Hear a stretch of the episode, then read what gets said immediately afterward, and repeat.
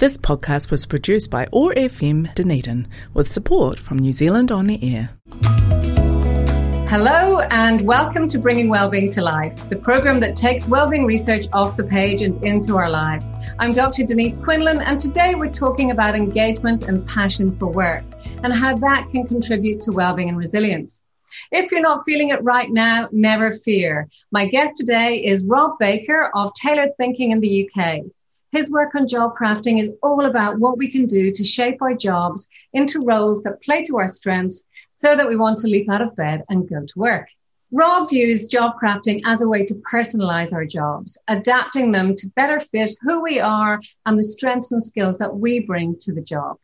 He's a strong advocate for job crafting as a way to support meaning and engagement and thereby build well-being and resilience at work.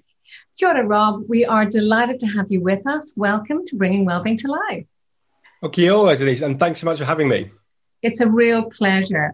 Um, we've been following your work for a long time, so to get to talk to you is really good fun. So thank you. I have to just say as well, thanks for getting up so early in the morning to talk to me, because we really are at opposite ends of the world. So I appreciate your flexibility. It's, it's, it's absolutely fine. I won't declare whether I'm wearing pyjama bottoms still or not, um, as it's six o'clock in the morning here in the all, U K. All good. Whatever you're wearing is working. Tell me how you describe job crafting and why you think it's an important way to support well-being. Yeah, absolutely. So job crafting to, to me is around shaping and how we act, interact and think about our work. So there's three kind of components there. So it's related to our task, it's related to how our relationships to the people, and it's also related to how we we think about our work. And what I found through the through the research that I've kind of done as a as someone kind of a scholar of job crafting, as it were, in terms of kind of researching it, but also someone as a practitioner in terms of someone who kind of practices job crafting with, with organizations and, and with teams and with individuals, is that it enables people to kind of tap into and bring their whole and full selves to the, to their work. So it's around encouraging people to create the space to think about how they can change aspects of their their work, and then to craft them, to shape them, to customize them around their unique talents, experiences and, and interests. And it's something that I think some people do intuitively. Some people are naturally more kind of um, inclined to job craft than, than other people. But one of the areas that I'm particularly interested in the area is that it's not always been evenly distributed within organisations for whatever reason. So it may be that if you're the more senior you get with an organisation, it's something that's available to you, or if you've got certain um, flexibility or, or kind of power, effectively beholden on your position, it's easier to job craft. And yet there's compelling benefits from it that maybe we can discuss in a little bit, and that I think should be, be kind of universally accessible. And, and do you think, is it is that changing? Because, you know, we can imagine at a senior level in an organisation, I've got a bit of my job I really hate. I can probably delegate that to somebody, get my get one of my team to do it, um, contract it out. But when I'm down, further down the, the chain, it's, it's harder to have that flexibility. Is that still I the think- case? Yeah, absolutely. I think it's a good a good challenge, and I, I, I must admit I had a similar mindset. So in terms of, you know, job crafting is going to be available or easier for some people than others, and I and I think it's I'm always challenging myself on it, because what I found is that when you set people up to job craft, irrespective if that's kind of in call centres or cleaners or people with on the on the face of it jobs with relatively low autonomy, if you give them the right skills and you give them the encouragement, you can be blown away by their creativity about how they can bring bring job crafting to life, because they're, they're they're they're looking for it. They want most people. If you ask them, do you want to make your job more interesting, more engaging? They say, hell yes, please tell me how. You know. So I think, and those maybe those jobs are actually they're they're, they're crying out for it more than others. So I think it, it is something that that that that is accessible from from um, everyone, irrespective of your job, but it does require energy and motivation and creativity in, in on behalf of the individual to find ways of bringing that to life. And it's certainly maybe easier in jobs where you've got that kind of flexibility and autonomy versus those that don't. But but contrastly, again, this and this is backed up by the research, is that if you've got tremendous amounts of flexibility and freedom in your job, it can be hard sometimes to actually kind of um shape that in a way that works best for you. Denise, you've got almost got too much flexibility that actually it's hard to kind of understand where your job starts and where it doesn't stop in terms of the yeah. responsibility. Whereas if you've got very neatly defined role, it's really clear to you in terms of what, you know, what your tasks are, who you interact with. Um, and from that, it's, it maybe makes it a bit easier to kind of identify those opportunities to to, to craft your job. I know, I think about um, finding the sweet spot of autonomy is hard sometimes. And when people when people go, well, what does that mean? I say, well, have you ever had a job where there's no deadline and no one checking in on you? And they go, ah, uh, yeah. Did you do anything? Uh, no. And so writing the next great novel is is one of those jobs that no one, there's no deadline. Um, you've got complete freedom. You don't have a publisher. Do most of us really get excited and engaged? Sometimes no. Yeah. So, so I love that. I love that autonomy sweet spot. That's a, that's a great way of, of, of phrasing it. And I've, one of the exercises I do actually in terms of it, it's depending on different organizations, different, different things, but get people to answer some kind of questions about their job and, and maybe do it with a colleague or a peer or their team leader. And one of the questions I ask actually, Denise, is in terms of how much, I don't quite use the word autonomy, autonomy, but it's like how much freedom do you have in your job and how much do you, would you, would you like? And actually some people nudge the bar up, so they're kind of saying at a scale of one to ten I've got maybe a seven, I'd love an eight or a nine, and some people are actually saying no, I you know I've got too much nice. um, unstructured time and I'd like a little bit less, because, and again, it's I think it's the key point around job crafting is that it's personal to every individual, and you need to kind of not make assumptions about maybe what what works for you isn't necessarily what's going to work for someone else. So it sounds like um we all need to be educated a little bit about it. Um, before we can expect people to spontaneously job craft, it's helpful if we explain what it is to them and some of the different ways they can do it. And you've already mentioned um, relationships, tasks, and thoughts about work. But um, I know that you've identified about five different ways that we can craft jobs. So do you want to talk us through those? Yeah, sure. So for the from for for the for the book I wrote, um, I was looking at kind of synthesised all the, the the research that I could get my hands on in terms of job crafting. And there was over one hundred forty peer-reviewed papers on on on job crafting that we've written. There's more now since since I published the, the book, and I found that that broadly you could you could describe people's job crafting behaviour in kind of five different ways, mm-hmm. um, at least that's how I've kind of put them together within the book, and these can overlap as well. They're not always distinct. Sometimes they are distinct, but often they kind of overlap in terms of different areas. So the first is around your, your tasks. So this is around changing, um, shaping, or um, can maybe doing new tasks or doing existing tasks in different ways, or maybe stopping certain tasks or, or activities.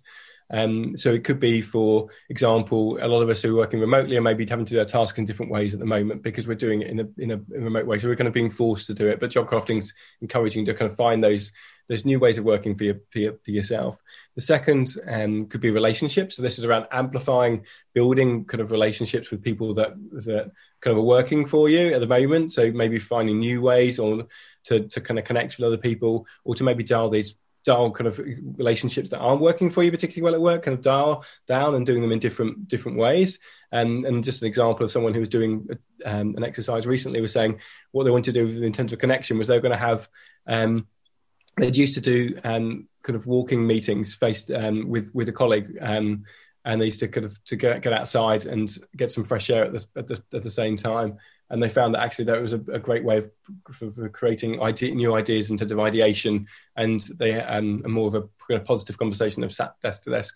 And they realised in lockdown they were struggling to do that until they they thought there's no reason why we can't both put kind of headsets on and go for a walk around our blocks at the same time. And that's what they did Lovely. with their, their colleagues. And they brought the same thing. So their creativity. And that, again, that's a way of a relationship kind of crafting. Those opportunities are there, but they just hadn't thought about it b- before. Um, So that's good relationships. And in terms of think how you think about your job, I refer to it as purpose crafting within the literature.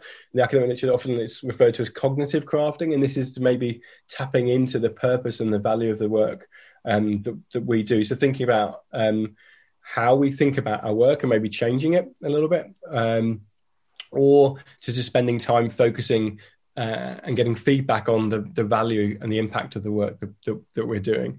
Um, so that's the third element. The fourth is around skill crafting. So this is around learning new skills and new and new knowledge, and um, refining existing knowledge that we have, or maybe specializing to develop, deepening our knowledge in particular areas.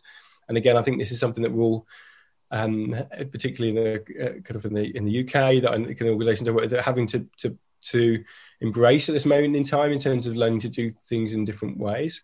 Um, oh, so the whole the whole world has learned how to do Zoom meetings and absolutely, absolutely, and I think yeah, and yeah. I think sometimes it's around how you again your mindset is around actually this is a learning opportunity to kind of be saying, is this working for me? Is this not working for me? What can I do differently? Rather than saying this is kind of almost replicating our jo- our existing tasks in a virtual way. If if you kind of produce a mindset of a learning one of saying actually we're going to experiment and do things differently, and and Zooming is one of those things to do. You know that's that is um, something. That we can we can all learn and adapt, and I think in the future hopefully we can work out what's working well for us and maybe keep that and and reduce the things that aren't working well for us as well. So I think there's great opportunities there.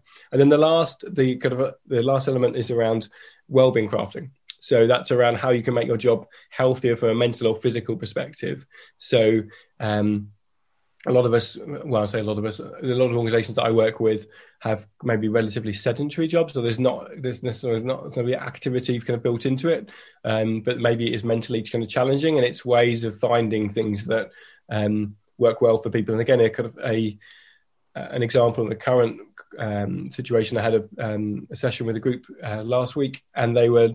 There was a couple of people were saying they were struggling to switch off at the end of the day. So in terms of they weren't, people, someone was saying in the in the session that they weren't um, working from home. They were um, living at work in terms of in terms of their kind of current context, and they were finding it really hard to switch off. And so they they decided to experiment with doing different things individually. So some person went to kind of put their laptop to bed and put it in a box out of sight so they couldn't see it. Someone turned notifications off their phone. Someone else was got um, was saying actually they're gonna they're gonna engineer a, a commute at the end of the day for themselves um, to transition between, uh, which is again a walk around the block or a phone call with someone, um, rather than diving straight straight from work to, to home. Oh, I love that, especially when, um, you know, the distance from work to home for most of us now is about, you know, five or ten feet from one room to another. Um, yeah, and, and for some people it wasn't. It was in the same room. So someone was someone was describing the situation. And again, that's the thing I think within the current context is that we've got to be careful about where people are working, what they you know what their circumstances are. But someone was saying that the best space they could find to work was their with their kitchen, and then they and that's where they spent most of the time in the evening, kind of cooking and things. And they just they got a bit sick of the room, you know. So they were just trying to find ways of um, working or spending time in different different locations. That's lovely. And to, in terms of, so you, you've talked about task crafting, relationship, purpose, skill, and well-being. What are some of your favourite examples of sto- or stories of of people act- that people have done to put those into practice? Oh, wow. I collected, I've literally collected hundreds, nearly, nearly knocking on thousands of these. So it's kind of, it's difficult to, to pick favourites in terms of this, but maybe, maybe one of the earliest, um, it, I'll give you a couple from my kind of earliest times when I was, was experimenting with this within, within organisations, because I got excited when I heard these stories, Denise, because it meant that actually I thought I was onto something in terms of actually saying this, so people are running with this and, and using it. So one relates to a contact centre, and this, and this is particularly important to me because it was something, again, when we were testing this out, we didn't know actually it was going to work within this within this um, environment, because on, again, on the face of it, they have low autonomy. They're being measured in terms of the number of calls that they had. And so within the within the, the, the call centre team, I asked them to, to to craft, but I gave them a budget of ten to fifteen minutes or an hour a day. So in terms of thinking about how they could craft their, their role. And one of the examples that someone Um, gave me was that they um, were saying that what was important to them was that they were helping someone. So from a purpose, from a deep personal perspective, they wanted to feel that they're helping people. As a that was something that was a core value to them as an individual, and also a, a strength in terms of what they're doing. And and so although they were actually working in a bank, and the kind of contact centres are dealing with kind of irate customers, dealing with the kind of or, or queries about their, their their banking. What they wanted to do is actually kind of reframe that from just doing administrative tasks, serving those customers, to actually helping people. Um, and they didn't often get a chance to do that during the day. So what they they um, decided to do in terms of a purpose crafting or, or cognitive crafting was to say, right, I want to shine a light on this. So they put a diary on the seat of their, their car, And before they drove off at the end of the day, they just wrote down their best customer experience that day, the person that helped the most. And what they found was that they, over time, they they, they kind of added to that that list of, of names. So every day they could see that list getting bigger in terms of in terms of what they were doing.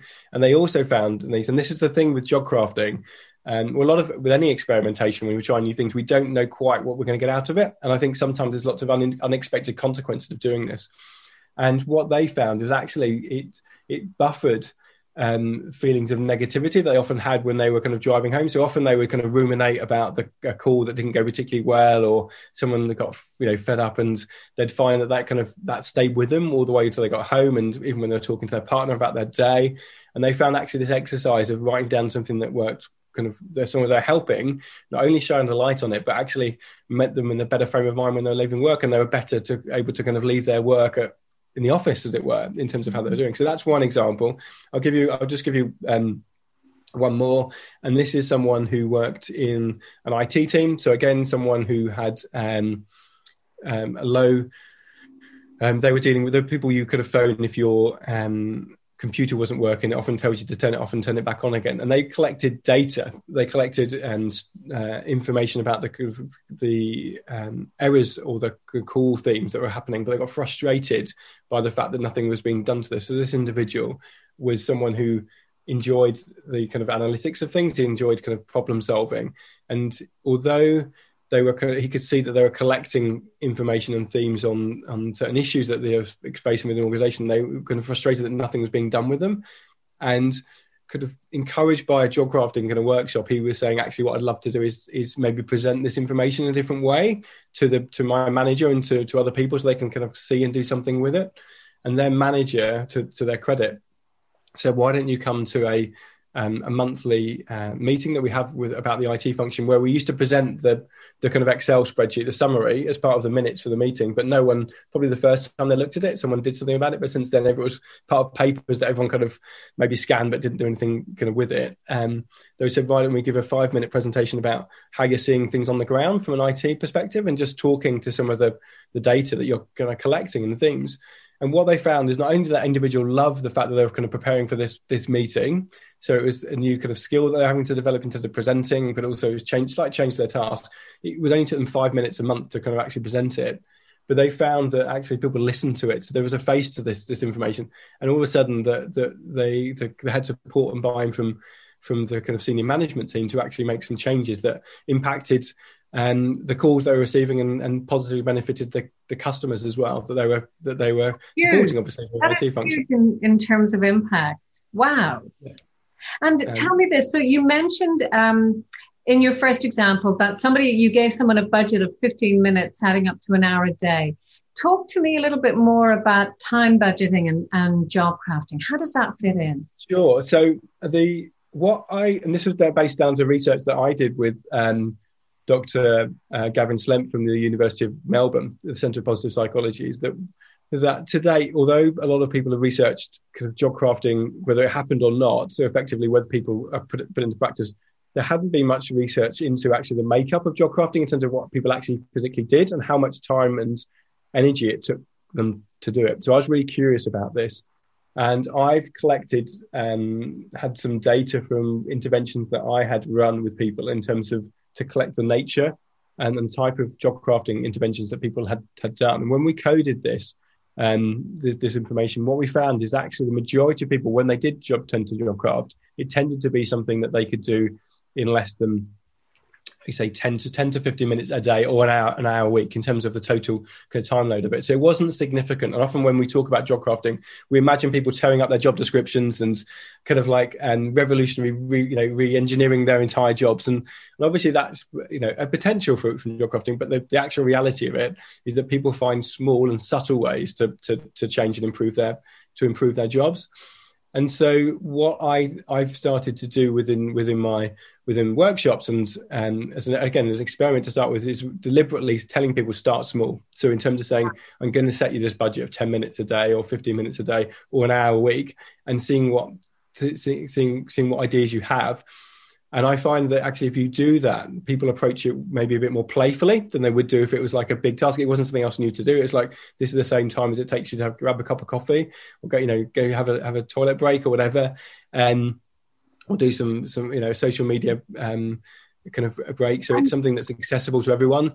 It's something that people approach it as playful, and also, as you all know, in terms of the research, in terms of habit building, if it's easier to do it in a sustainable way, if we start small rather than doing something big. So if we take a big, a lot of time I found previously with the interventions that people get super excited, set themselves some really ambitious, exciting goals, but then the reality of, of in bringing them into their day-to-day lives kind of was quite, quite tough. And they didn't then deliver on their job crafting goal, and they kind of forgot about it quite quickly, because those that have seeded it with small changes tend to kind of actually fi- find it, see if it works well for them. In most cases it does, and then find ways to develop and build on it from there. But what I love about it as well is that it's win-win there, because from a management or leadership perspective, it's le- less risky if you know people are only going to ask, be asking or, you know, playing with fifteen minutes a day. Um, And and the fact is that it also encourages more creativity and playfulness. That's that's fabulous. And, and yeah, it's I, absolutely correct. And so I refer to that as kind of, Gavin and I refer to that as micro micro job crafting. So it's kind of like micro micro kind of crafting, and it, it absolutely works well. And I think that, to your point around managing anxiety within organizations, it's absolutely really helpful. And that's how I I gave that example in the contact center, and that's how I ultimately. Um, Convinced is probably the one where they're interested about it, but they, they kind of reassured them about what we were trying to do, is by saying we're only going to look at the footprint of ten to fifteen minutes a day. So we're not going to be having people spending hours doing something different and not answering calls, you know. So it does it does placate them, the, the managers. That's that reassuring. And it sounds like, I mean, even from the some of the examples you've shared, that these small changes can allow people to connect um, much more strongly with Um, how viewing their work as meaningful and worthwhile. And I'm just curious. So I wanted to ask you, do you think that meaning and mattering has been underestimated in the workplace? Do you think they matter? I would say, uh, yeah? I, I think, I think, I, I think, I think we know it inherently, if that makes sense. We all, because as individuals, as humans, we're meaning makers. We want things to be meaning. We want to feel that we're doing something that's purposeful. So it's there, but we don't create the space or the opportunity to kind of connect with that meaning. So, and I think there's also an assumption that meaning is something that applies to certain, maybe vocational jobs, if you're working in kind of a caring kind of jobs, um, or where, where there's a really kind of clear social kind of component to it. But I, I'm someone who believes that actually you can make meaning out of kind of any job today. So I think it's something that we, we underestimate in terms of the, the impact and the importance of, and we, we assume it's for other people, not for kind of our, you know, our own jobs, but I don't necessarily think that's the case. Yeah, I, I remember um, being really glad I didn't have a phone in my car one day when I was listening to someone on the radio talking about um, well-being and saying these um, lower socioeconomic jobs, well, the people who were doing the, doing these, they didn't really have deep, important well-being. It was mainly just relational, you know. And I said, ah, ah, you know, if we think about the people who go to work because they are feeding their family, that's a pretty high order sense of meaning and purpose for me. Absolutely. Absolutely. I think that, and again, that's it. So it's finding, one of the things that I do for, for in terms of exercises for, for, in, for individuals is, is actually to, to do that. It's sort of, why does work matter to you? What, what are the benefits? Who are you? Who does it benefit from? So that's one of the kind of questions I get people to kind of reflect on. And it's it's not just your, exactly, it's not just your kind of customers maybe, or the kind of internal or external to you, or your kind of colleagues that you're supporting, but it's also the, the, the family members that you're supporting. It's the things that you can do because of the because of the work that you're doing. It kind of allows you to do, you have your adventures, it enables you to feed your family, it enables you to, to um, support other people. So it's, it's tremendously important. And, um, And again, I think we sometimes forget the the, the kind of the, the impact of it. But also, I think you can't you can't meaning wash, as it were, and just say, well, actually, all you need to do is think about the the fact that you're you're doing this menial job, and and it's and it's great that you're supporting your family. And that in itself, if you just think about your family when you're doing a job, that's going to be enough to to give you the motivation to to enjoy that job. It's not obviously not as straightforward as that, but if you do create opportunities for people to kind of reflect and feedback and kind of learn and see how the impact of their work on other people, because again, there's for meaning, for most of us get a sense of meaning in terms of impacting on, on others, then it can be incredibly, incredibly powerful. And so the flip side of that then is that when we lose our jobs, that that hits our sense of meaning and purpose, our identity. It, it hits us in a lot of ways. And all around the world at the moment, there are lots of people who have lost work. And so what would be your um, well-being advice for people who've lost their jobs? Well, the first thing to say is just that that's rubbish. If your job's been taken away from you in terms of because because of the, the kind of current circumstances, then that is kind of sucks sucks for most people. And I would just want the first thing to say is that you kind of it's okay to for it to feel rubbish about things. And yeah, again, this does kind of people. The first point is like the first point is just empathise and just say, look, it's just it it's, sucks. That, it's horrible. Yeah. Yeah, um, and so that's the, the the first thing kind of I wanted to, to say. And I think, as you mentioned, particularly into the Western cultures, that a lot of our self-identity and self-worth comes from the work that we're doing. So therefore, there's a, an impact on our esteem and, and confidence. I think there is less of a stigma around kind of, and then certainly on LinkedIn and other social channels at the moment, around being kind of made redundant, as we would call it in the in the U K, or a bit retrenched um, in in the um, in the current environment than there ever has been. So it's kind of accepted almost. It's a kind of part and parcel of working at the moment in time. Um, but what I would encourage people to to do one, once they're ready to do it, and they might, and you need to have energy and motivation to do this. So it's not something maybe you can do on day one. Some people will be like, right, I want, this is what I want. I want to have a plan is, is actually to, to take some positive steps. And again, this comes back to this idea of what's controllable for you as an individual. And one of the things that I think is always helpful to, to maybe reflect on and actually see is, you know, think, think about, is this an opportunity for you? Is this actually a way that you can, Um, kind of uh, create opportunities to do to do maybe existing work or or um, kind of maybe new new jobs, and just take that as a as an opportunity to think about maybe this this creates opportunities kind of for you. Mm-hmm. I think also I get people to to reflect on maybe their their strengths and reflect on the things that they enjoyed in their previous jobs. So to think and things they did well. So to kind of actually spend some time reflecting on themselves in terms of things that they like and the skills and strengths that they have. And use that as the base to start with bef- when they're kind of then looking at opportunity, the types of opportunities that they that they'd like to do. So there's one that kind of that that element of reflection is I think can be can be helpful, and in particularly from a confidence perspective in terms of actually realizing the ri- wide variety of things that you that you can do. Mm-hmm. And then I think it's a case of for, for people in terms of pragmatically, it's just it's just finding finding those opportunities and. Um, And they can, you can do that in lots of different ways. It can be making connect, you know, following up with connections that you already have in terms of existing kind of connections. And it's easier more than ever than ever to kind of make those connections through LinkedIn and elsewhere. It can be applying for different from job sites. Different organizations will want you to do different things. And it could be an opportunity to do something completely different, Denise, as well. Mm-hmm. Um, I tend to look at, try and encourage people to think about careers and all, all facets of their life as adventures, I suppose. And by adventures, it means that you never know quite what the end point's going to be. You kind of think you know what the end point's going to be, but you don't know. With adventures, that kind of it's the chances are there's going to be some good experiences and some bad experiences. At times you're going to be absolutely loving it, and there's going to be times you're absolutely hating it, and you never know what's going to kind of happen. So mm-hmm. try and if you if you can, and you've got the energy levels to kind of think about this is an opportunity, an adventure to.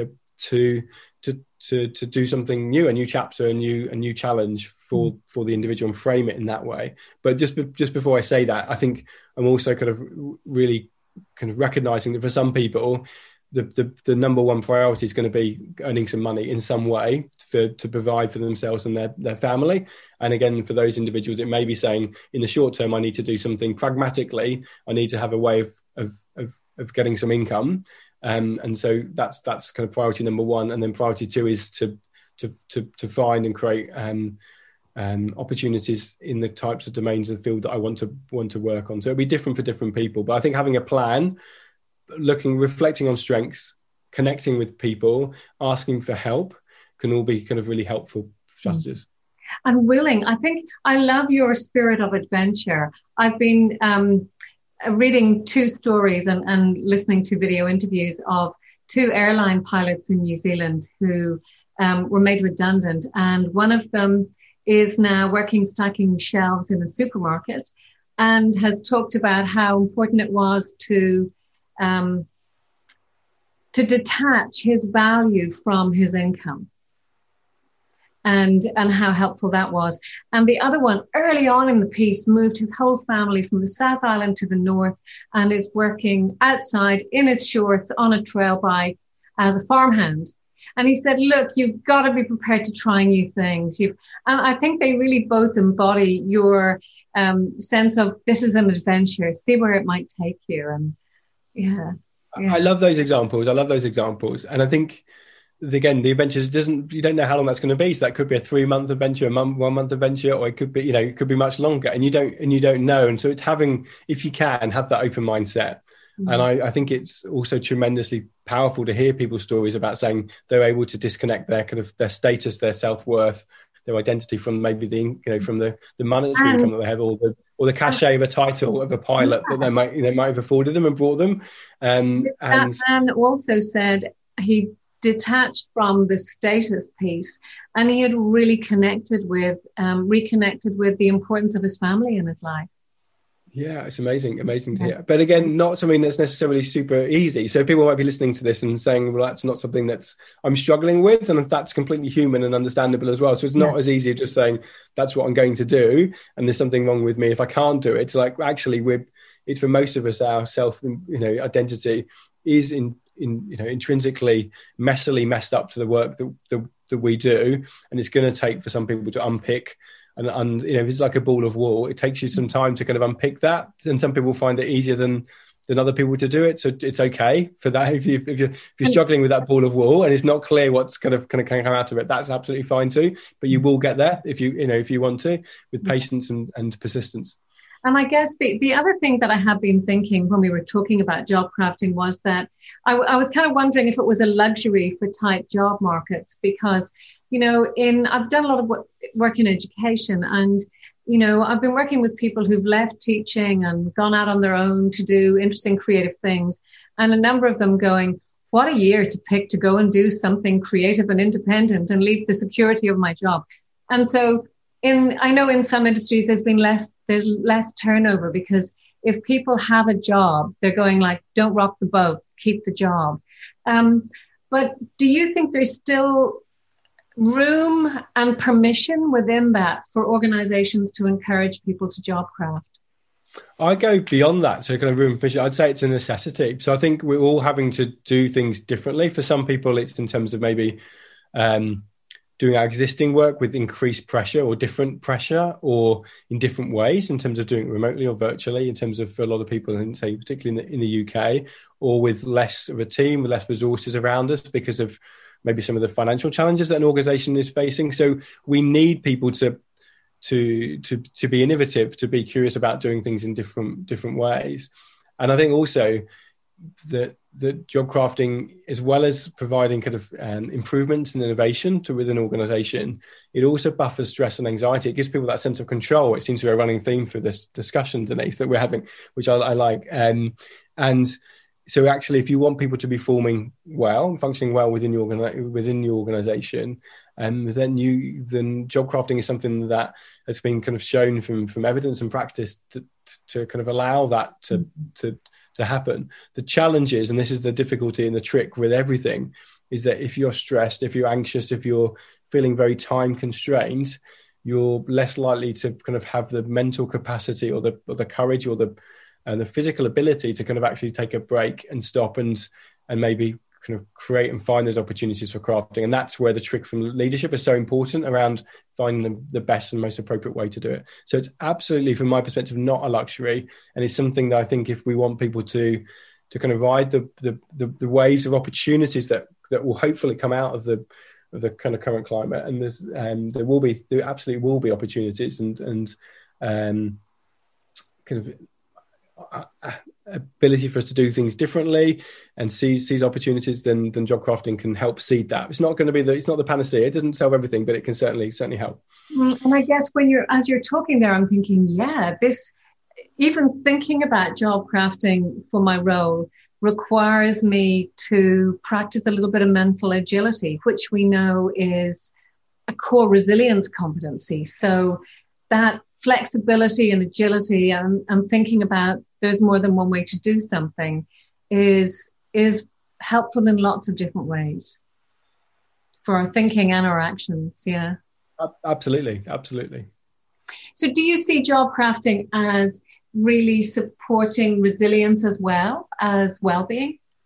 Uh, yeah, absolutely. So in terms of the, again, from the research, and there, and there hasn't been much that I've read specifically looking, focused at resiliency, but in terms of if you're looking at maybe um, buffering stress or managing kind of stress and anxiety and, and challenge uh, or demands of the, of the negative demands of a job, certainly job crafting has been seen to kind of um, positively kind of alleviate some of those, some of those factors. So it's been positively associated with people who are saying that they found they've um, a lever to kind of reduce the stress or the the, the, the unwanted stress and challenge of, the, of their job, and to to make them better able to to to deal with the challenges that they've got, but also seize those opportunities when they present themselves.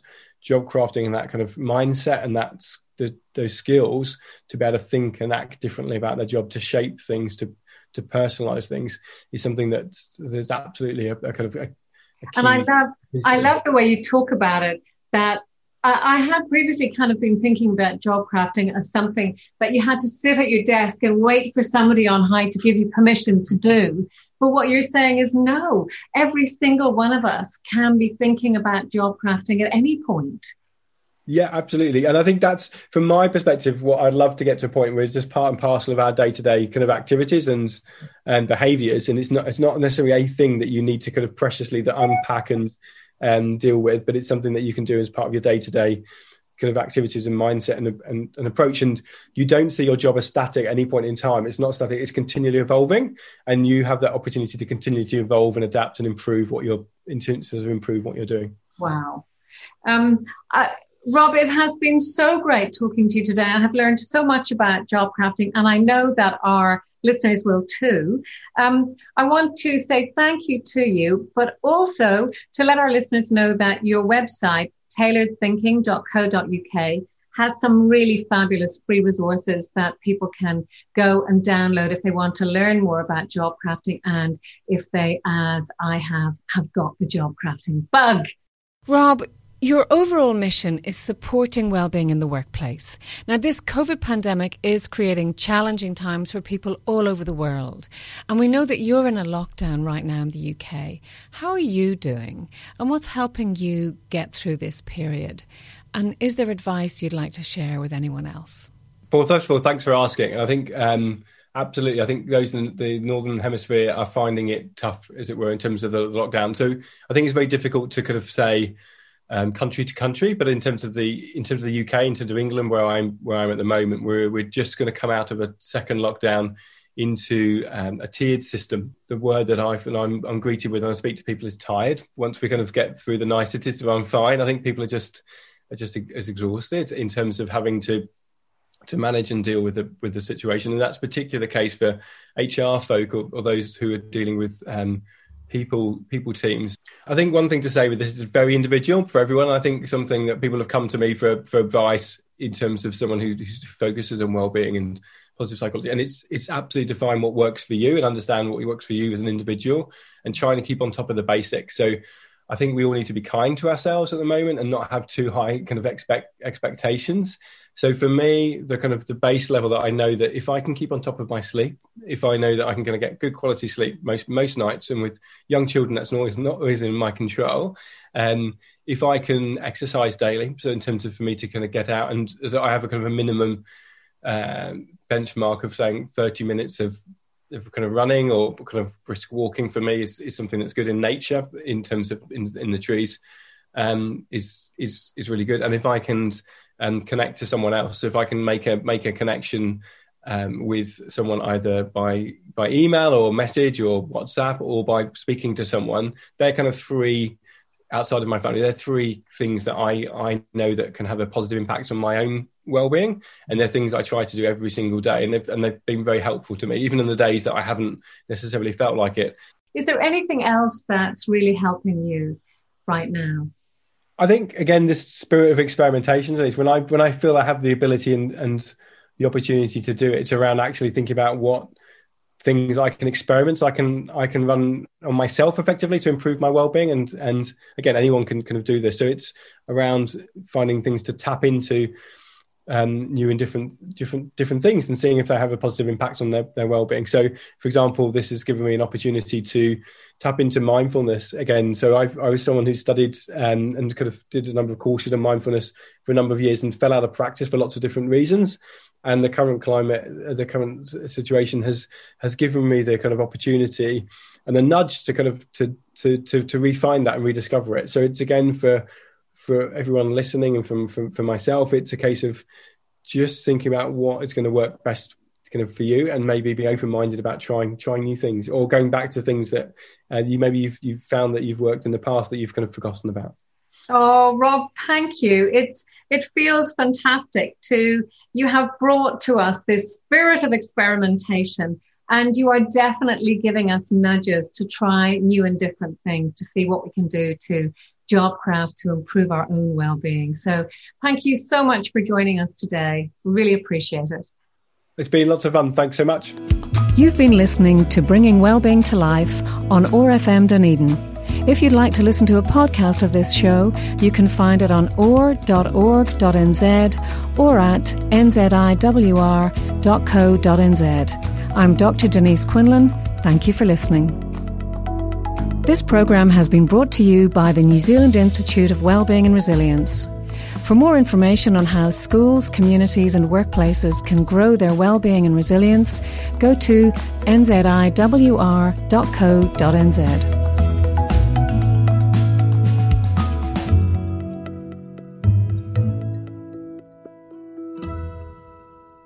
This podcast was produced by O R F M Dunedin with support from New Zealand On Air.